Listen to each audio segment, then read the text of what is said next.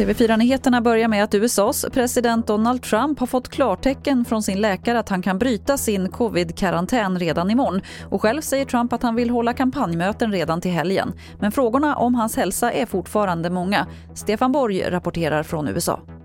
Alltså det är många som eh, fortfarande ställer sig frågan om man verkligen är smittfri. Normalt sett så återvänder man inte till arbetet efter så kort tid som han gör. Och det är fortfarande väldigt många frågetecken om hur hans hälsotillstånd faktiskt är.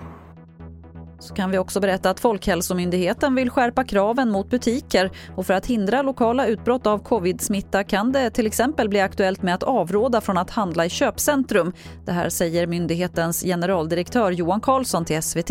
Han avråder också från stora släktkalas i jul och beskriver läget som bekymmersamt.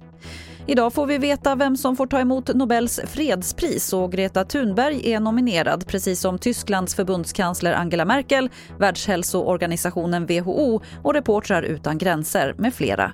Klockan 11 får vi veta och man kan följa prisutdelningen på TV4. Det var det senaste från TV4 Nyheterna. Jag heter Lotta Wall.